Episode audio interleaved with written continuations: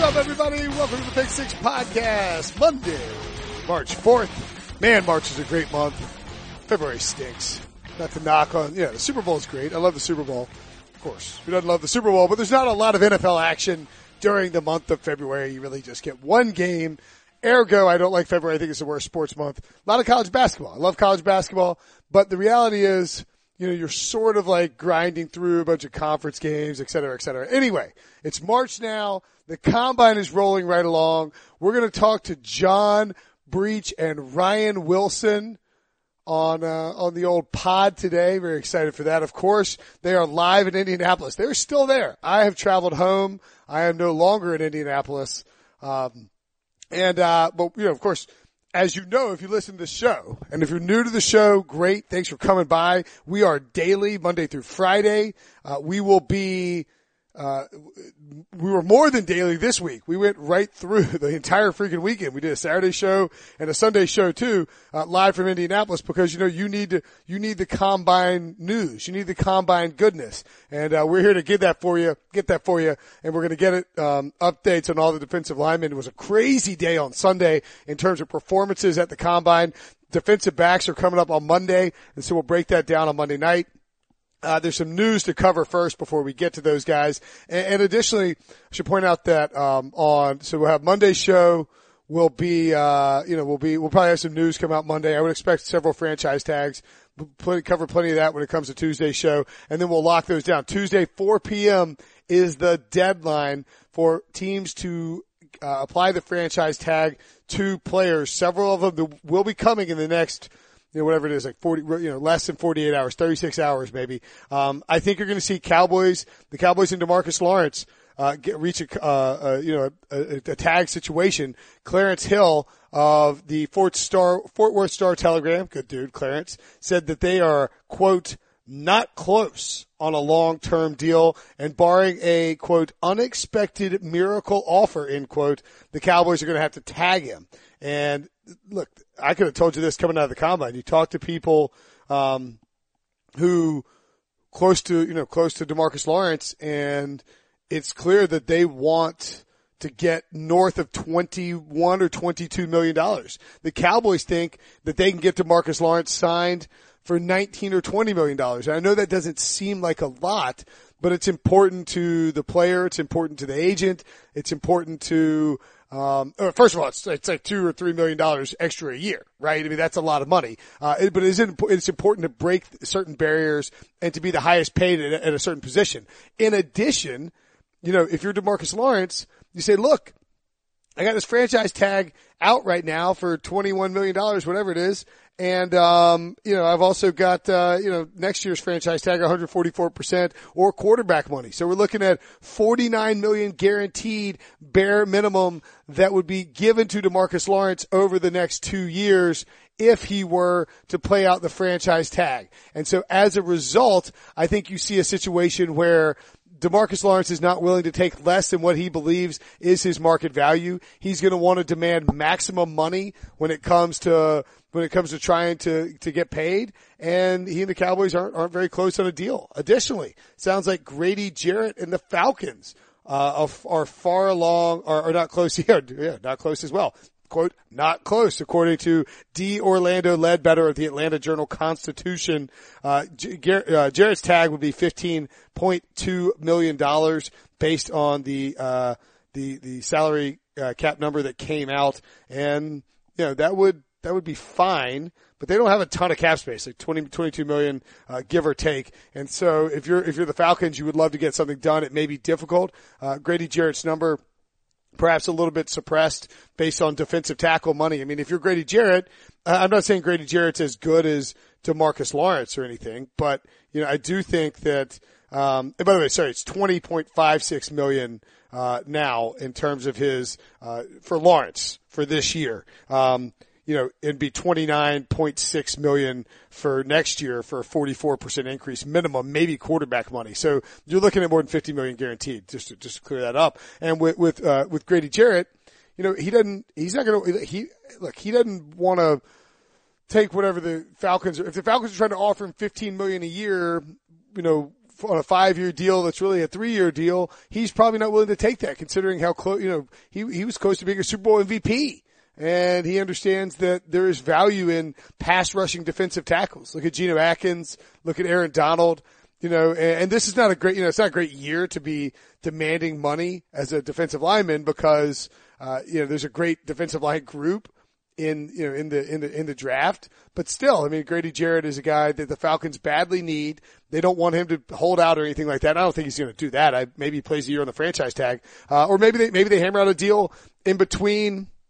You know, now on July 15th. Once, once somebody tags you, you have until July 15th to, uh, to work out a deal. Uh, additionally, it sounds like there could be a, uh, a bit of a battle between Dee Ford and the Kansas City Chiefs, according to, I believe it's uh, Mike Florio, Pro Football Talk, said that there are concerns. Um, Oh no, excuse me. Adam Schefter of ESPN has this. Now it was the Pro Football Talk wrote it up. Uh, Chiefs are placing their franchise tag on Dee Ford today and plan to play with him this season. But with the change to a 4-3 defensive scheme, they will listen to trade offers for the franchise tag player. Um, so I think they're going to tag him as a linebacker, right? But if they shift to a 4-3 defensive scheme, uh, you know, he wants to be like, he's a pass rusher. And this is where Joel Corry, we talked about, I can't remember if we talked about this on the podcast with Joel Corry, but I mean, like, we, we did definitely, I did, I talked about it with him. Um, you know, they're, they're, in the next CBA, they got to figure something out where it's like, you need an edge rusher designation in the, in the, in the CBA for franchise tags.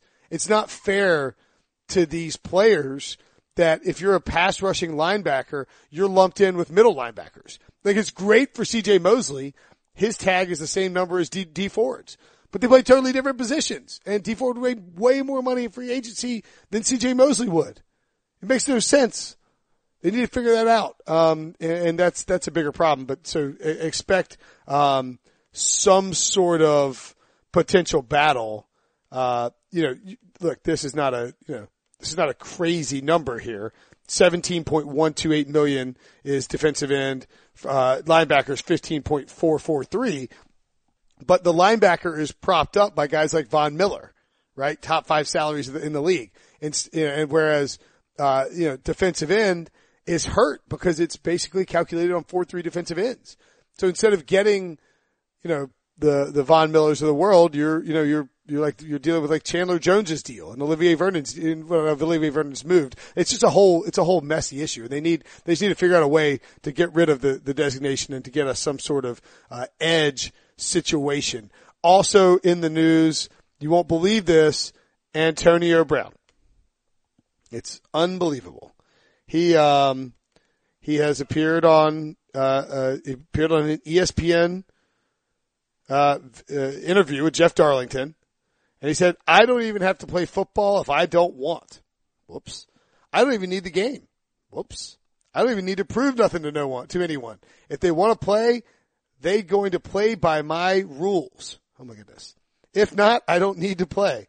Obviously I want the game, but I don't need the game. It's a difference. This is not what you want to say, AB. This is dumb. Very dumb. Going out here and saying, I don't need the game. Whoever trades for me is going to play by my rules. This is not what teams want to hear that might want to trade for Antonio Brown. What they want to hear is, I'm ready for a fresh start. I'm ready to dominate. Uh, whoever, you know, whoever trades for me, I'm going to go out there and put up numbers. Remember, he, I wrote about this. He appeared on the, the shop with LeBron James on, um, on, on Friday night. And he said, I don't have an ego. I mean, like, what do you mean you don't have an ego? Your ego is massive. You're saying all these teams are going to play by your rules? This is insane. It makes no sense, Antonio Brown. You're killing your market value. You're making it tough for the Steelers to trade you. And it's, it's, it's just a foolish, foolish thing that he's doing. I would have liked for me and Ben to be cool. I thought we was cool.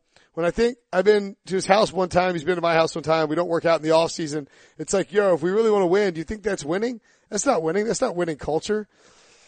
Oh boy.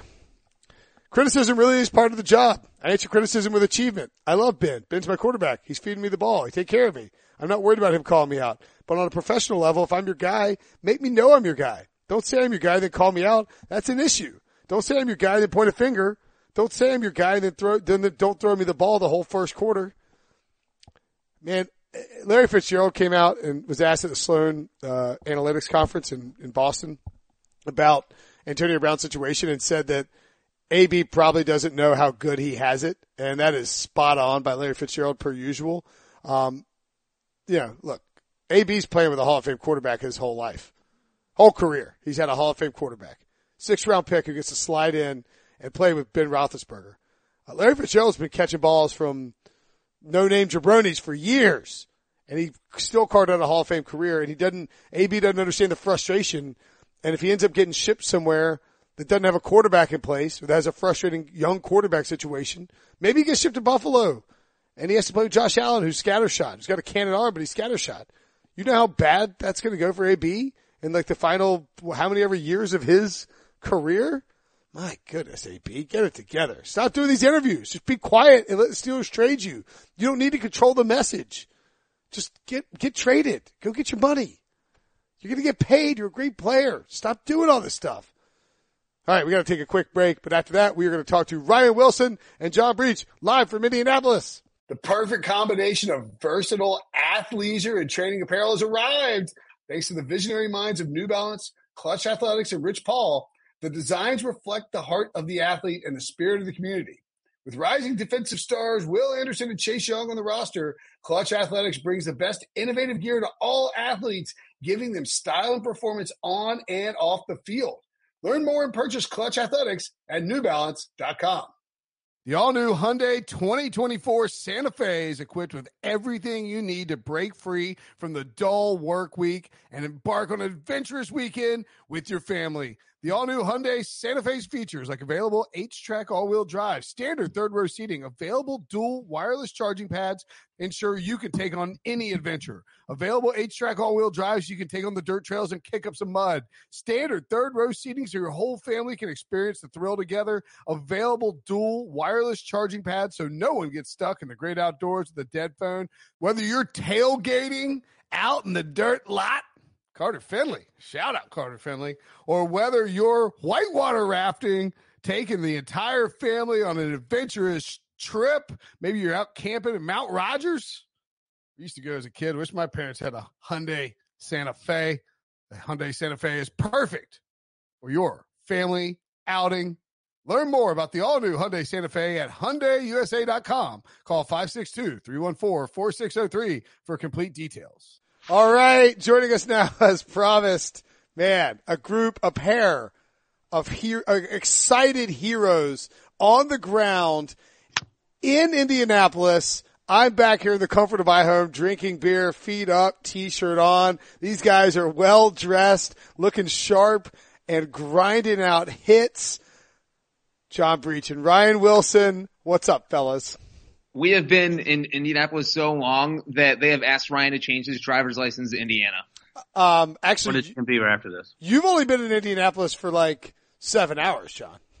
That is, I pulled all nighter to Did go to you? my wife's 30th birthday and then drive through the night, through the snow of Indiana to get here to be on CBS Sports HQ with Ryan this morning. And he appreciated every second of it. I mean, I, I gotta say that it, it was, you deserve, I hope that you get the appropriate credits from not just your wife, but also our bosses because, you know, Ryan's just hanging out in Indy, going out with friends, grabbing beers, not really doing much. John, meanwhile, drives all the way back to Nashville for his wife's 30th birthday. We mentioned on the podcast, happy birthday to Rachel. And then you drove all the way back from India, from uh, Nashville to Indianapolis for Sunday's action um, at the combine, and we're going to talk about that now. By the way, I want to give a shout out. When I got back from the combine, uh, about like ten or eleven o'clock uh, to my house. it was Wait a second. Think about what you say. If it's going to make me angry, don't say it. If you got something free, if there's something, I don't need He is full grumpy old man mode right now. I know he is. I know he is. He like he wouldn't communicate with me. He's like text Brinson and figure out this I was, podcast. I was writing my mock draft comes This, out. we were playing a total game of telephone. I can't even. Wilson's like, Breech, text Brinson because there was no direct communicado between Brinson and Wilson. That's because Wilson didn't want to say what was on his mind to me when I was like, I, gonna I just had to, I had to write those two things. He blocked you from his cell phone. I, hey, Ryan, you know I'm joking. You you've done an un, like uh, like I'm not trying to like pump you all up on here, e- even though our bosses uh, listen. But I mean, Ryan had a call time every morning at 8 a.m. Didn't miss And one of them. Didn't miss one of them, which is really impressive. That's uh, every morning at 8 a.m. while we're at the combine, and then your your last hit was usually in the sports line hour, which is 6 p.m. You probably did 900 hits here. Uh, Although Prisco said he did more work this week than I did. We had that conversation last night at dinner. that's the least surprising thing that Pete Prisco would ever And say. let me throw one more thing about why it's so impressive that he hits these 8 a.m. call times because half the combine is staying out till 1.30 and schmoozing, which sometimes involves alcohol. So this guy is staying up late and he's the first one awake. Like I'm not making any 8 a.m. call times, but No. Wilson's the king of the 8 a.m. call times. Yeah, I mean, I, Ryan, Ryan, I've said it on here already. I'm going to keep saying it. Um, you, uh, you know, look, here the bottom line is you've had a breakout combine. It's a big combine for you. All right. What was going to be the rest of your, before I interrupt you, what, what, Oh. what did you get in the mail? Uh, so I, I get, I get to my house and there's a, uh, a package sitting on the front door. I'm like, man, I wonder what this is. And it is from Phil Delaney, a podcast listener out in Washington. And it is a box full of unbelievable Washington beer, like Seattle area beer. And Ryan just slammed the table. Uh, I'm currently, I want to mention real quick, who, who gave us the dangerous shirts? Cause I brought mine to the combine. I think John brought his too. I've got one in my book bag. Maybe we'll wear it tomorrow on set. that was, uh, Lewis Dawes. Thank you, Lewis. Yeah. I, I like that shirt even as a Steelers fan, and I may Yeah. wear it on on Sundays. Did we give, NFL season. did we give all our home addresses to Phil Delaney? Uh, no, you should have because this. I'm telling you, this beer is unbelievable. I'm drinking a uh, Reuben's Crush by Reuben's Brews. Uh, it's just, it's just, a, it's just a Hey, listen. face melting. Uh, uh, Yep, we have a we have a, uh reservation in St. Elmo's in a little bit. So let's- Are you going to St. Elmo's? Don't worry about it. Who you go? Who you going to St. Elmo's with? Don't, I can't name names. Yes, you can. Uh, we met some people. Mike You- Tomlin. They You're- might be NFL owners. So you're going to you're going to St. Elmo's with Dane? Is what you're telling me? it's y'all and Dane. Is that right? Does Dane own a football team? If so, maybe. No, who are you going to St. Elmo's We, with? Come we on. can invite on the Cowboys party bus. You can you can Can't be a coincidence. you can name who are you going to St. Elmo's with? Just y'all Look two. look, how, look how bad he wants to know. I don't care. Look, I'm going we're going with we're going with work colleagues. Wilbur, Which work colleagues? Let's name some names. Dane, and Andy are still here. Okay, Brian, okay, all right, all right. They're breaking down the set. That's nice. You guys deserve a. Uh, you oh wow, you're not helping to break down the set. Ugh, awkward. Um. Anyway, uh, you, Itchy. You guys deserve a nice. Elmo's. Look, get the uh, get the shrimp cocktail, Ryan. You'll like it. It's nice and hot. It'll clear out that that grumpy sinus thing you got going on. All right, let's talk about uh, some Sunday winners and losers and sort of an overall perspective. I mean, I don't, we don't need to touch on Kyler Murray anymore, but I do think that Sunday was a huge day at the combine, right? I mean, like we had, uh, the, the defensive linemen and the linebackers out there running drills. And I know that who's, I mean, who's the name that everybody was talking about, Ryan? Uh, there are a lot of names. I mean, it starts with Quinnen Williams, who ran a 4.83 True. uh, as a 300 and something pounder. He just solidified his spot as a top three guy. Could be a number one guy if a quarterback doesn't go first. Uh, what's his name? Josh Allen ran a 4.6 as a 260 pound defensive end slash outside linebacker. Um, Devin White ran a 4.41 or 4.42 because Montez Sweat ran the 4.41. Montez Sweat, the defensive end out of Ole Miss or Mississippi State, who dominated at the at the um, Senior Bowl. And then poor Devin Bush comes out with what would usually be a blazing 4-4-4, 4-4-4-3. And no, not even the fastest person in his position group. Yeah, we were talking But about impressive. DK Metcalf on Saturday blowing everyone's doors off. This entire class went absolutely bonkers and just sort of reinforced what we already knew. And even, you know, um, your guy, Brinson, and now Breech's new guy, Dex Lawrence. Yeah. You want to talk about Dex Lawrence, Wilbur? Uh, They should not have a second round this year and just make the first round 64 picks because there's like 60 guys that deserve to be on the first round. but he ran a 504 and he would have run faster, but he got hurt towards the end of that thing. minor quad strain, I believe, is what uh, Kim Jones, who was on the field with Dexter Lawrence at the time of uh, the NFL Network, uh, reported. And yeah, look, the uh, when when you look at, I mean, when you when you look at what happened, it was a, an absolute reinforcement that this linebacking group, I mean, excuse me, this defensive line group and edge group, um, is just a different group of dudes. I mean, Montez Sweat at a four four one is Did you see the list that Siciliano tweeted out about who he was faster than? Odell Beckham. Odell Beckham, Julio Jones. I mean, AB was way down the list. And then when they readjusted to 441, he tied Adrian Peterson back in 07 when he ran. And he's six six. Like think about it. Say you draft him and for some reason four years from now he's a bust. You you could be like, you know what? we'll play you at receiver because he's faster than all these other receivers. Like that's insane that you can talk even talk about that with uh Rusher. Have you seen his mock draftable? Um, for those who don't know, mockdraftable.com, um, that basically does, uh, do you, it's like a spider web graph. Yeah, Uh, comparing all the uh, traits to other past draft dudes. and uh, he compares to Josh Sweat, Brian Burns, Lorenzo Carter, Ziggy Ansah, Danielle Hunter, Jadeveon Clowney. Um, it is a pretty graph. You know, only thing he's down on is bench press and weight. I mean, this guy's an athletic freak. And I know I saw uh, Lance Zierlein, Zierlein, excuse me, our, our our friend over at uh, NFL Media pointed out, he's like, if you don't have a mock draft with Montez Sweat in the top eight, you might as well tear it in half. And, he, and he's not wrong. I hope you have him in I your don't, top. I don't have. I was going to say, you know who in this conversation has a mock draft that does not have Montez Sweat in the top eight? Who'd you have in top ten at least? Nope. No. Guess again. It's coming out. Well, people, it'll be out by the time people listen to this. I'll look at. Let me see real quick what I have. So his pre combine, Wilson's pre combine, he had Montez Sweat at 21 and he can tease his mock draft right now because he's got one coming out Monday that everyone can check out after they listen to the podcast. oh, I have him going to your guys at 16, Carolina Panthers. So he moved up five spots, but not in the top eight, Brinson. But I mean, the people in front of him, it's it's a really hard argument to, to put him up there. I, I get why you would do it, and he. I mean, look, the dude balled out. But you know who who we have not talked about in this first 10 minutes? Who's that? Nick Bosa. Oh wow, that's true. And he had, didn't he have a good day? I mean, I, I Nine, four seven nine, ran faster than his brother, uh, did the drills. He looks perfectly healthy. Um, I don't think anyone's upset by that time. He's still going to be the one of the best players in the draft. I don't. He's not going to be the first overall pick if the quarterbacks get into the mix, but certainly otherwise he'll he'll be over there in that conversation. uh, seventy nine point seven percent comparative uh, mock draftable comparative mock draftable comp to Joey Bosa. So I mean, like not not a surprise. Like guys who are brothers usually tend up being comparable because you are talking about a height, weight, wingspan. Unless you're David, unless you're David and Derek Carr. Do you think they're? com- Oh man. Wilson trying to get blocked on Twitter. I You know if- the Carr brothers. They'll block anyone. let's see if Derek Carr compares to.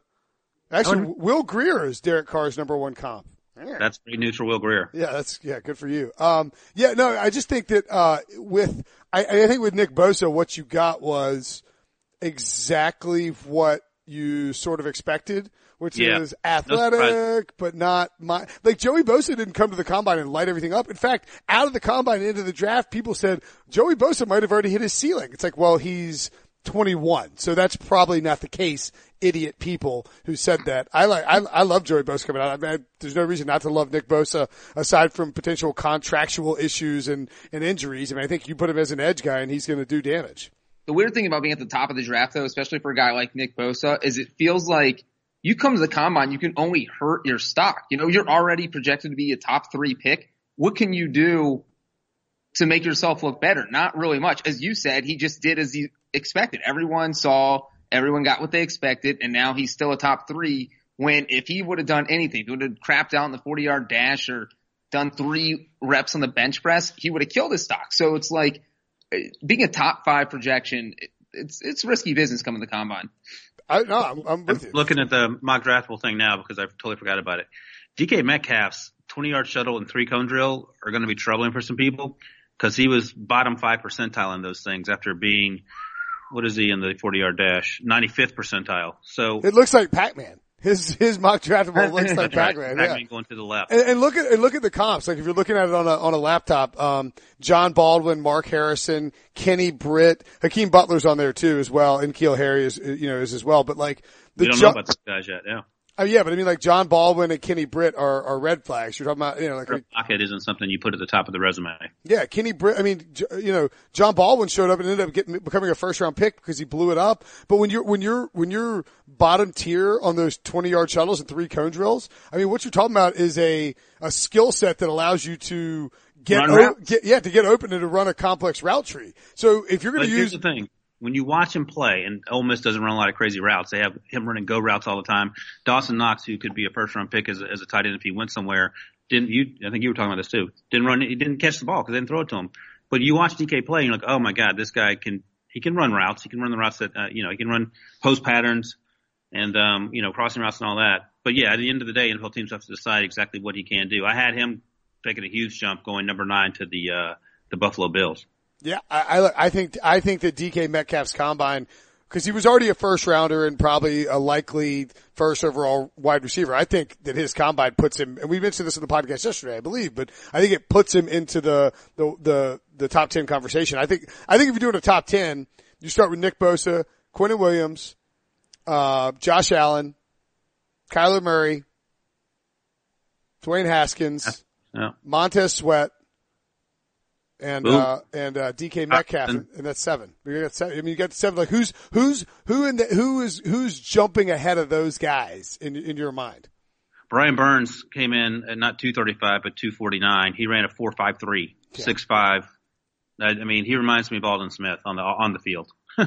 Yeah, Um, you mentioned Drew Lock, uh, Jawaan Taylor. People love. We'll see how high he goes. And I think that T.J. Hockenson's another guy that people love. Mhm. I don't think I would draft him in the top ten at the end of the day, but uh, I did on Monday. um, yeah. Just looking at the three cone drills too. When you look at these, um, it- man, this is such a good freaking edge class. I mean, Montez Sweat ran a seven second three cone drill. Yeah, he. That think- is bananas, man. And that's the thing. Like the question coming into the Senior Bowl was, can he get around the edge consistently? And um, he did it.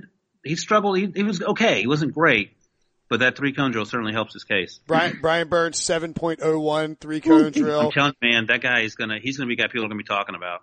Uh, Josh Allen, 715. Nick Bosa, 710. I mean, the, it, Clelin Ferrell, 726. That's not terrible. Rashan, by the way, how about Rashan Gary? We didn't talk about him. Rashan Gary was cooking on What the, remember what I predicted before?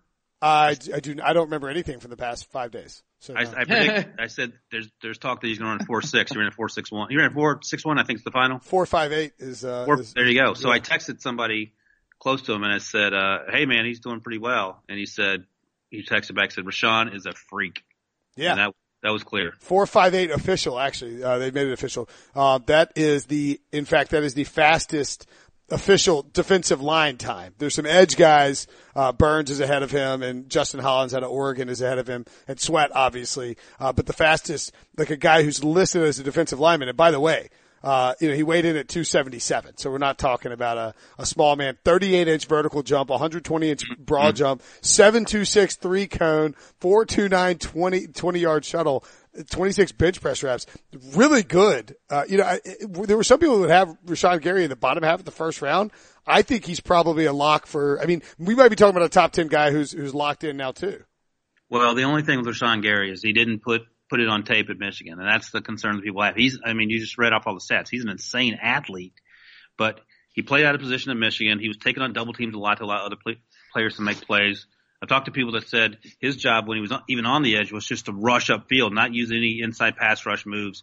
And the offensive lineman he was going against knew that, so he was pretty easy to block. Because you watch him, you're like, why? Why is he not using that athleticism? But you know, NFL teams will uh, figure that out. Um, by the way, you should ask. I don't know if you saw this, Wilbur, but you should ask John about uh, one of the guys I like a lot, but he's had a tough week. Is Jachai Polite. Yeah. Uh, and, and by the way, uh, real quickly on, on Rashan Gary, his mock draftable comps, Bradley Chubb, Adalius Thomas, and Rasheem Green, uh, and Cal Van Bosch. So that's not, uh, th- that is not terrible. What do you, what do you think about Jachai Polite Breech? Not rough, rough, uh, rough, rough week for him, right? Well, I think it's funny because all we've been talking about is how great and how fantastic every single person has been at this combine. Literally, uh, we haven't said bad things about anyone, and then along comes Jachai Polite and puts together one of the worst combines. What it has to be the worst of anyone this year, right? And, Yeah. and, and you're playing a position where it's so deep. Like you could have, you could might have knocked yourself out of the first round. That's how bad he was. I, I think mean, almost, yeah. I think he, I think he almost absolutely knocked himself out of the first I round. don't understand. I I need to figure out what's going on because you watch him play. He's awesome. He ran a four eight, which is certainly not terrible. But I don't know why you would take someone in the meeting room and just berate him for being for all the bad things he did last year when he, when he didn't do a lot of bad things, But he Wait, said wait, every wait, team, wait. he's like except for the Rams. Wait, wait, that- wait, wait, wait. What, wait, what if, what happened in terms of berating? The Oh, Packers? you do this part. All right, tell him. Oh, during during his interviews, uh, he was asked, you the know, 49ers and another yeah, team. what are the The 49ers Pack- doing in your Pack- interview? Packers and 49ers quote, Yeah, they- they just bashed bashed me. me. What did the Packers do? They bashed me, and the thing was, he described it as they're testing your character. They're putting it on bad film to see how you react. When you know clearly they did not get the reaction they wanted. They probably scratched him off the draft board as soon as he walked out of the room because you know he just doesn't know what he's doing meeting with teams. You would think somebody would have polished him up a little. Clearly, that Was wasn't he the case. angry? I thought he was sort of joking. No, no, about he, he wasn't angry. He was just, you know, like it didn't feel like the teams got the answers they wanted from him. Oh, okay. But he did say he loved the loved the Rams, and he Yeah, called that's true. uh, Sean McVay. He was like an and uncle, they do pick low in the first round, so maybe maybe And- it's a match made in heaven. and they need an edge rusher. Well, and he's a guy too who, I mean, I get that. Like, yeah, I mean, like I, it felt like he was maybe more upside, Ryan, than than he was. Yeah, sure. One year production. He weighed 240 during the season. Came in here 259 or something, I think. Crazy motor. When I first saw him play, he reminded me like of a more athletic, taller James Harrison type. Um, he looked a little thicker here than I thought he was going to look. But I, I don't, I don't know where this is all coming from. I don't know if it's like John's saying they're just testing him and he sort of failed that test in terms of how he would react, or if there's something deeper because I haven't heard anything um, about what that deeper might be. Even on Twitter, you know, when people like to chit chat about everything. His uh his mock draftable comps, and again, like if I like I, I get lost on mock draftable. Just I'm going to predict they're really athletic. uh, are you being sarcastic? No, what are they? His number one comp, 99% is Jeremiah Attaochu, the uh, linebacker out of Georgia Tech, who was drafted by the Chargers in 2014. David Yeah. Bowens, and then Bjorn Werner, famous first round pick by Ryan Grigson. I mean, his his his little spiderweb thing is a is a it's tiny. It's not good. not I good. mean, yeah, that is uh, pretty almost as bad as all the first round I picks. mean, Ryan he's 50, I mean, we're talking his number one attribute here, and he didn't do all the stuff. So you're, you're minimal, you know, he only did the cause didn't he, didn't he like say he had a hamstring injury or something? yeah, well, if you perform that bad, you just got to start. You just, gra- yeah, yeah. But like you need to, I'm hurt, you- guys. I'm done. Oh you, God, yeah. you, you need to grab your hamstring before you go out there. Yeah. Yeah, like Ryan, like this guy's supposed to be a freak athlete, so you would expect. uh, You know, what I mean, like he's 29 percentile in weight, 18 percentile in height, 54 percentile in wingspan, 15 percent in arm length. Uh, you know, 47 percent uh, percentile in 40 yard dash and 37 percent in, in vertical jump. Now, maybe he maybe if he'd done the three cone drill, it would have been good. And but the fact that he would get hurt right then is a uh, is a major concern. Uh, Yeah, no doubt about it. He is a he's an absolute. If you're doing a winners and losers, I mean, this is a guy that yeah. I mean, I think a lot of people, myself included, had put in their first rounds in mock drafts. Um, yeah, I have to go in the first round this time. Still, I'm not going to move him out just yet. You should move him out. I'll give one more week. Okay. But he's, he's definitely a loser. I got to figure out where I'm going. So in other words, if it were four o'clock in the afternoon, you would move him out. But since it's eight o'clock at night, you're not moving him out. oh, I'm going 31 to the Rams. Oh, we just talked about that. Yeah, so that's Sean he could be like a you know, but yeah, those numbers, those do Is not he the help. guy that said Sean McVay reminds him of his uncle? That's Chicago. Okay, okay. so that makes sense. My uncle. Nepotism on that draft. He, rem- he reminds me of my little brother. I like that guy, Sean. Um, what uh, what about Devin White? Did he secure himself a spot in the top half of the draft?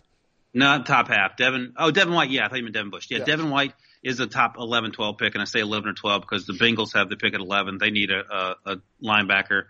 Um, I don't know if there's a team in the top seven or eight that would take him based on the other things that are available. Maybe there is, and that mostly means quarterbacks. His- but if he went that, he's an insane athlete. Like he's Roquan Smith or Rashawn- Evans to me. Mm, yeah, I mean, like he's not. He doesn't pop out like when you look at like he's not bigger than you know he's not like big or or or strong like long or anything like that. But his, Yeah, you know, I see his weight there. I'm looking at your. I know you're looking at mock draftable now, yeah, but um, he he looked plenty thick. And Yeah, he did. 237, yeah. six feet. He's he's he's compact, and What- that's that's a good weight for him. He can fly around. Um, he can't catch, but that's okay. You gotta you gotta remember too that when you do these sortings, like if you move him to athlete instead of linebacker, um, Yeah, you know he's 20 50 percent in weight in weight as opposed to thirty six percent because you're you're talking about linebackers. So like even though he like like uh I don't know that he gets the Roquan Smith. Yeah, yeah, Roquan Smith seventy eight point four percent comp. I mean Yeah. that's the thing is like you're talking about this long history of um, and let me tell you something. Look, click on Roquan Smith and look at his mock draftable, and it looks a little bit like Jachai Polite's. Yeah, yeah. No, he was 92nd percentile in 40 yard dash. I've actually run the 40 yard dash with, uh, with Roquan Smith. Did you Did win? you lose like you did everyone else? that was a better joke That- than I uh, had. sorry, Brinson. That was that was mean. You're not That was a sorry. low blow. I set myself up for it. I did it on purpose. That's all right. Um, no, I mean, look, but like Devin White, you know, he comes out there and he run, you know, he ran a really good 40, had a great vertical, strong three cone or decent three cone, strong 20 yard shuttle and, and a great broad jump. I mean, I think he, I think he made himself some money for sure. I mean, Yep. like a lot of times with these guys too, like you don't go to the combine you know, if you're a, somebody who's a probably a first round pick, you're not going to the combine to guarantee, you know, yourself that you're like you're trying to secure your position. You know what I mean? Yeah. Right. Like uh, we were talking about with Nick Bosa.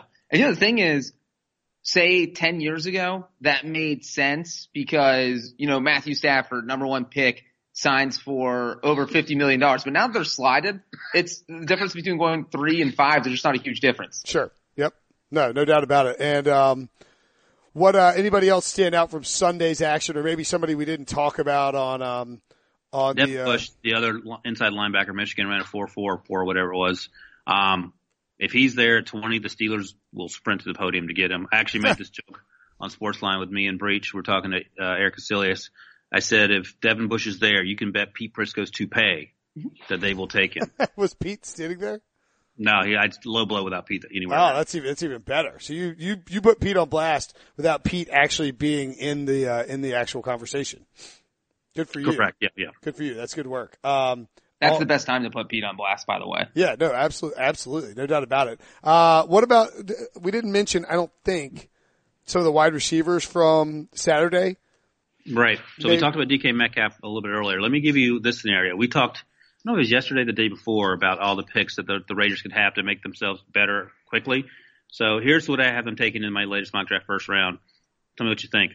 So Josh Allen's there at four. Sure, great. Who do you have? Go, who do you have go number one? Kyler. Kyler. Wow. That's, that's going to be a theme. You, you're the trendsetter on that, so I'll give you credit for that. Thank you, thank you. Yeah.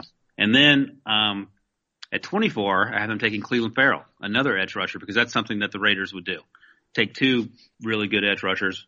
Then I have him taking a 27, Parris Campbell, the guy who ran the 431 at Ohio State, who doesn't run many deep routes, but he's an underneath guy. But that would be perfect for what Derek Carr does. He throws the ball three yards in the air, give it to him, and let him do everything else. Well, it's not like Jon Gruden's offense is stretching the field anyway, right? Like, Right, would- exactly. So yeah. I you can't take enough edge rushers if you're the, the Raiders who had one of the worst defenses on offense. I mean, uh, against pass and the run, according to our guys at Football Outsiders. Man, Parris Campbell had himself a day on the field, didn't he? I mean, he doesn't measure out as somebody who's like a freak show in terms of an athlete, but he's a he was a smaller speed slot guy. uh, But you know, Go watch the uh, Michigan game. I watched it yesterday.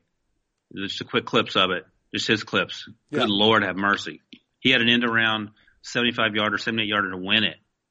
And no one was catching him around the edge. um, four three one forty. 11 reps, 40 inch vertical jump, which is really, That's okay. which is really good for a six foot guy. You know who else Um, ran That 431? can almost mean he can almost jump over me. Yeah. Yeah. He can almost jump over himself. you know Uh, who ran 431? The wide receiver? uh, Andy Isabella. Yeah. I love that guy. Yeah. Uh, eight. Hold on. Oh, before, by the way, before we get to Andy Isabella, I do want to talk about him. Um, cause when we, when we recorded the Sunday podcast, I think we just seen the first group of wide receivers. What, Breech, if you were trying, if you were thinking about drafting, uh, DK Metcalf, would you be worried? This, I noticed this yesterday. He never had a, a single rushing attempt in college. No, that doesn't bother me at all. I mean, it, he's a wide receiver. You don't have it, that's by design because Ole Miss has no creativity in their offense. As Ryan said, they send him deep all the time. So to be honest, that tells me that you don't know what DK Metcalf's ceiling is. So you put him in some super creative offense. All of a sudden you hand him the ball and that dude's a tank. Who's going to tackle him? You can't tackle a tank. So I think that you put him in a creative offense, you start handing the ball off to him. You know, we saw it with Cordarrelle Patterson. It- he struggled until he found a spot where, hey, I can get five to eight carries a game. Doesn't have to be a ton, but just enough to keep the defense honest. And then also, although this three cone drill time is, is a little concerning if you're going to start running routes, start being a running back. Uh, but yeah, I, I don't think it's concerning in the sense if I'm a team looking to draft him that he did not have a single carry at Ole Miss. It would be fun to watch somebody try to tackle a tank. I It would just, be fun to watch you try to tackle. Yeah, I was going to say, all the bragging Metcalf. you're doing about your stuff, that's something you should be doing. why would I, why would I try to tackle a tank? Why would you try to run a 40 yard dash against who'd you run against? Uh, Sean Sean Swim- Smith or or Sean Swimmy McGo. Oh, the, yeah. the steamboat, the steamboat blew past me. Um, well, I don't know. Like, my thing with DK Metcalf is just, I would be, I, the, the, there's three cone. He doesn't have any lateral movement. Like, yeah, like- that's the concern, not the zero carries. no, in but I'm saying like, but I'm saying like the reason they didn't give him carries is because you wouldn't, No, they had AJ Brown. He could do. He actually did that sort of thing. Metcalf's stats aren't good in college. He never had more than 700 yards. Don't draft him then, and just watch I, him. I wouldn't draft him. I wouldn't draft him. I mean, I was telling Wilson earlier that a lot of times you see receivers from not so. I mean, Ole Miss is a big school, but you know, not quarterback power schools. We saw we've seen Antonio Brown come from the MAC. Jerry Rice came from Mississippi Valley State, and it's because if you're at a school and they don't have a good quarterback, they can't get you the ball. So is that your fault? Well, I mean, look, they were they stunk. They were one and seven in the uh, SEC last year. He, you know, he only played what uh, seven games because of his neck injury. He played twelve the year before, um, and you know they they scored, but they but they were thirtieth in, in in college football in points scored. Uh, I want to talk to you about another wide receiver. What do you think about this? The uh, 30 Patriots taking Kelvin Harmon at 32. Uh, I think it would be a great pick for the Patriots. And Yeah, that's what I have going in my latest mock draft. do you think Kelvin Harmon did not have a good combine? Four six. It's not terrible, but right compared to what I mean, you're saying next DK Metcalf, you're going to lose every time. Here's the thing with Harmon, and it's actually the opposite of like like he he had a uh, like he's 78 percentile bench, 76 percentile height, 89th percentile weight, 64 percentile arm length, wingspan's a little bit shorter, 34 percentile, but then like his sh- shuttle, three cone drill, broad jump, vertical jump, and 40 yard dash were all bad. Um, and that's Again, watch him play. I mean, you know this, but I'm saying to everyone else, watch him play. I'm not. I'm not worried about him. I think it'll be good. But like the recent comp uh, that, that that's scary is Laquan Treadwell out of uh, for also another Ole Miss wide But he can't catch. I mean, that's Yeah. a big issue. That's a big difference. Yeah, Harmon can catch. I'm not. I'm not worried about. I, I'm not. I'm personally not worried about Harmon.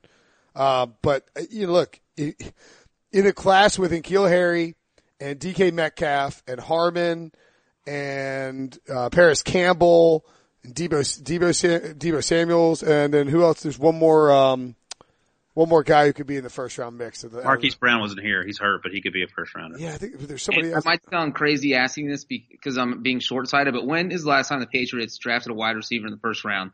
They traded. I Uh, feel like they haven't done that. I mean, obviously they had Dorsett on the team, but They wanted to- not it- their Chad, draft. was Chad Jackson first or second round? the second round, 2006, they got Chad Jackson. I think they may have wanted Santonio. Steelers traded for him. So Chad have they ever done under belt? And Chad Jackson ran like a four three something at the combine, and then he was doo doo once he got to the pros. Oh, I know the other guy, Hakeem Butler, um, out of Iowa State. Hakeem had a great week. Yeah, He had a great like. Oh my God, his mock draftable thing is like almost fills it out. That guy's a freak of nature, body wise. Ran a ran a. Podcast is brought to you by Mock Draftable. I mean, it, it just it just it just it just gives you a like a very I don't know. It it it works for my brain for some reason. Um, or maybe everybody's brain. The guy who does it is smart. Uh, but like if you're if you're Akeem, I mean, Akeem Butler ran a four four eight forty. He weighs two hundred twenty seven pounds.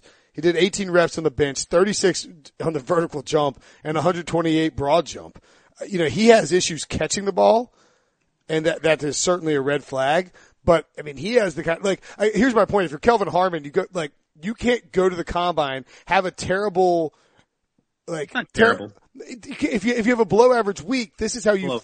this is how you fall behind Akeem Butler and the other guys who are in the mix N'Keal Harry. it's also how you end up with a kid in the second round that ends up dominating because of some stupid one legged race. No, no, I'm I'm with you for sure, man. But I'm just, I'm just saying that's that is you know like Mhm. it's not ideal if you're if you're uh, if you're if you're uh, if you're uh, Kelvin Harmon. Oh, Harmon, yes. Any other any other uh, do you want to talk about Andy Isabella or any other losers from No. I just like it. He had a good Senior Bowl. He had a good week here. Um, I don't know. Pete Prisco seems to think maybe third round if things continue to go this direction. Uh, five eight sprinter. You know, five eight's a. How tall is John Ross? John Ross? Yeah. Uh, something like that. Five nine. Oh, okay. So yeah, it Is he? happen. I think so. He looks like it. He plays like it. Yeah. Yeah, Isabella's five nine, a buck eighty eight, four thirty one, thirty six and a half uh, vertical, hundred twenty one broad, six point nine five three cone drill, and twenty four point one five twenty yard shuttle. Maybe the Patriots draft him in the second I was round. going to say he might be a better first round choice than Kelvin Harmon for the Patriots. Rewrite the mock. I know. Seriously, why would if you're the pa- like? I get that he's not the type of guy you would take in the first round. Why not? Would you take Wes Welker? Uh, uh, uh, he's not Wes Welker because he's much faster than Wes Welker. Would you take Julian Edelman, a much faster Julian Edelman in the first round? Yeah, Of course you would. yeah, you would. Um, yeah, I mean, the, it wouldn't look. It wouldn't surprise you at all if the Patriots ended up taking eighty Andy well. I mean, they took, uh, who was the tackle? Uh, Logan Mankins. Someone saw that coming. That- sure. Yeah. Teams, teams at the bottom of the first round do weird stuff all the time. Uh, what, uh, oh, I know. What about, uh, Miles Boykin out of Notre Dame? What about him? He had a huge combine, right? Am I wrong? I don't. You know what? I haven't even seen the numbers. Oh what my god, he had a monster combine. I want to go back. I think Miles Sanders had a good combine too. He played behind Saquon last year, but I, I haven't got a chance to look at him either. I haven't watched anything. I I I, I haven't watched Boykin, but he's six four, two twenty out of Notre Dame, and they ran the ball so much the last two years that it's hard to. It didn't have good quarterbacks. Uh, four four two forty 12 reps. know that. 43, okay. 43 and a half vertical jump, 140 broad jump, 6.773 cone, and 4.07 20 yard shuttle. That is, that is an elite effort by Miles Boykin.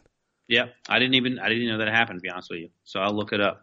Um, I, I mean, I think damn, yeah. And look, look, podcast brought to you by Mock Draftable. His uh, only thing he wasn't above seventy five percent in oh, was oh, was the uh, was the bench press all right, I gotta. I gotta get on him. 90, have- 99 broad jump, 99 vertical, Phew, man, 86 20 yard and 77 three cone drill. Uh, if you look, oh, Jesus, his, uh, Calvin Johnson is a 71% comparable for him. That is not That good? Andre Johnson, 69% comparable. When Calvin Johnson and Andre Johnson show up in your comparables, like athletically from your combine testing, you had a really freaking good week. Uh, okay, really quickly, and I'll get you out of here so you can get to your reser- your uh, dinner reservation, guys. You can go get some shrimp cocktail. So you're you're not far away from. Are you? Do you have to go back to the hotel? We don't have time because we're messing around with you Mm, good. So if I keep you on here for like five more minutes, you can't go back to the hotel. at 90 seconds. Uh, What's give me gonna happen? what? What? Do you, uh, just give me one more name. One more. Uh, one more Oh, I'll talk about some. I'll talk about. Well, by the time people listen to this, but I'll make a prediction. I, I feel like DeAndre Baker is not going to necessarily test well on uh to Monday, yeah, give me somebody to watch on the on the defensive backs. but um, I think he can have. He's going to be really, really good at it. The cornerback out of Georgia. I like him, and I like Byron Murphy, the the cornerback out of Washington. He's also going to be smallish and probably won't test as well as Greedy Wilson, but I like them both better than Greedy Williams, uh, who looks like a NFL cornerback because he's six two and um, lanky, and, and he when he wants to play, he, he can do it. But that's the question: how focused is he? Yeah, uh, that's a fair point. Uh, Breech, what do you, uh, what are you going to be looking for when the defensive backs get out on the field? Cause I know you'll be, Well, I'm going to jump into something real quick because I wasn't on the quarterback podcast. Was Kyler Murray? Was, well, you were at his press conference, right? I, I was there, I was sitting next to you. I thought it was interesting, and not that he gets to pick his team or anything, but remember he was talking about the Cardinals, and they were like, "Oh, what do you think of reuniting with Cliff Kingsbury?" And he's like, "Oh, that would be nice." And then they're like, "What would you think about playing for the Giants?" And he was like, "Oh, I'd love that." And so, and Dwayne Haskins also said he'd love to play for the Giants. So I just think that uh, this was completely off topic. That the two top quarterbacks in the draft both clearly would love to be drafted by the Giants, which I think is like a fascinating dynamic and, will be, you know, potential for drama if either of them are still on the board. Oh, by the way, one, one more thing before we let you go. I just saw this on Twitter. We were talking about Jachai Polite in his interview. Lonnie Johnson, who's out of Kentucky, he's a 6'2 cornerback that is raw, but NFL teams like. Um, according to Chase Goodbread from NFL.com, uh, Lonnie said the Seahawks put him in a staring contest lasting 15 to 16 seconds during the formal interview with him. He said he won. He couldn't re- recall the name of who he went against. So this is the type of weird stuff that these players have to go through for reasons that aren't entirely clear. And you know, it's funny. The guy who did the staring contest last year was Mr. Michael Dickson, Seahawks punter, and they ended up selecting him. Great pull, So Breech. maybe that's a little hint on who the Seahawks are going to draft. That's a good call, Breech. Whoever does the best in the staring contest gets drafted. Uh, and you could see the Seahawks drafting a cornerback. Um, wouldn't be surprising. I don't know if they look. You Yeah. don't know, the Seahawks are the weirdest first round team of all time. Like they they took Lonnie Johnson. It wouldn't surprise me at all. I mean, I, like, Yeah. Um, Rashawn Rashad Penny. Penny. last year. yeah. Is, I mean, is Lonnie Johnson a viable first round pick? I have no idea. No, he's raw. He's he looks like one. He looks like Richard Sherman, but that's where it is. Okay. Yeah, I don't even think anybody in the world had Rashad Penny going in the first round last year. Pete Carroll did in his mock draft. Schneider just Carroll, they just do whatever they want. They did. Hey, look, you don't need a running back. You don't even want to use a running back his rookie year, but you go ahead and draft him anyway. Maybe they'll use him this year. Uh, all right, guys. Maybe we'll. Uh, you guys are you guys are in Indianapolis till Tuesday, Can't, right? can't wait for this one. Go ahead. what do you think I'm going to ask you? Come back tomorrow. Yeah, I just In bat time, same Brinson channel. Let's do it. We'll run it back tomorrow after the defensive backs go. Uh, my son will actually be at preschool, so I'll be able to enjoy. The, you know, to, I always hate Sunday combine day because I'm either traveling or uh, you know, my family's like, we, we don't want to watch these guys do football stuff. I'm like, this is my job. They're like, you, we don't care about your job. Um, so I'm going to go back and watch it in the replay tonight. In the meantime, Subscribe, rate, and review. Follow John Breech on Twitter at John Breech. Follow Ryan Wilson at Ryan Wilson CBS. Make sure to check out Ryan's new mock draft that will be posted by the time you're listening to this. And uh, we'll talk to you guys tomorrow.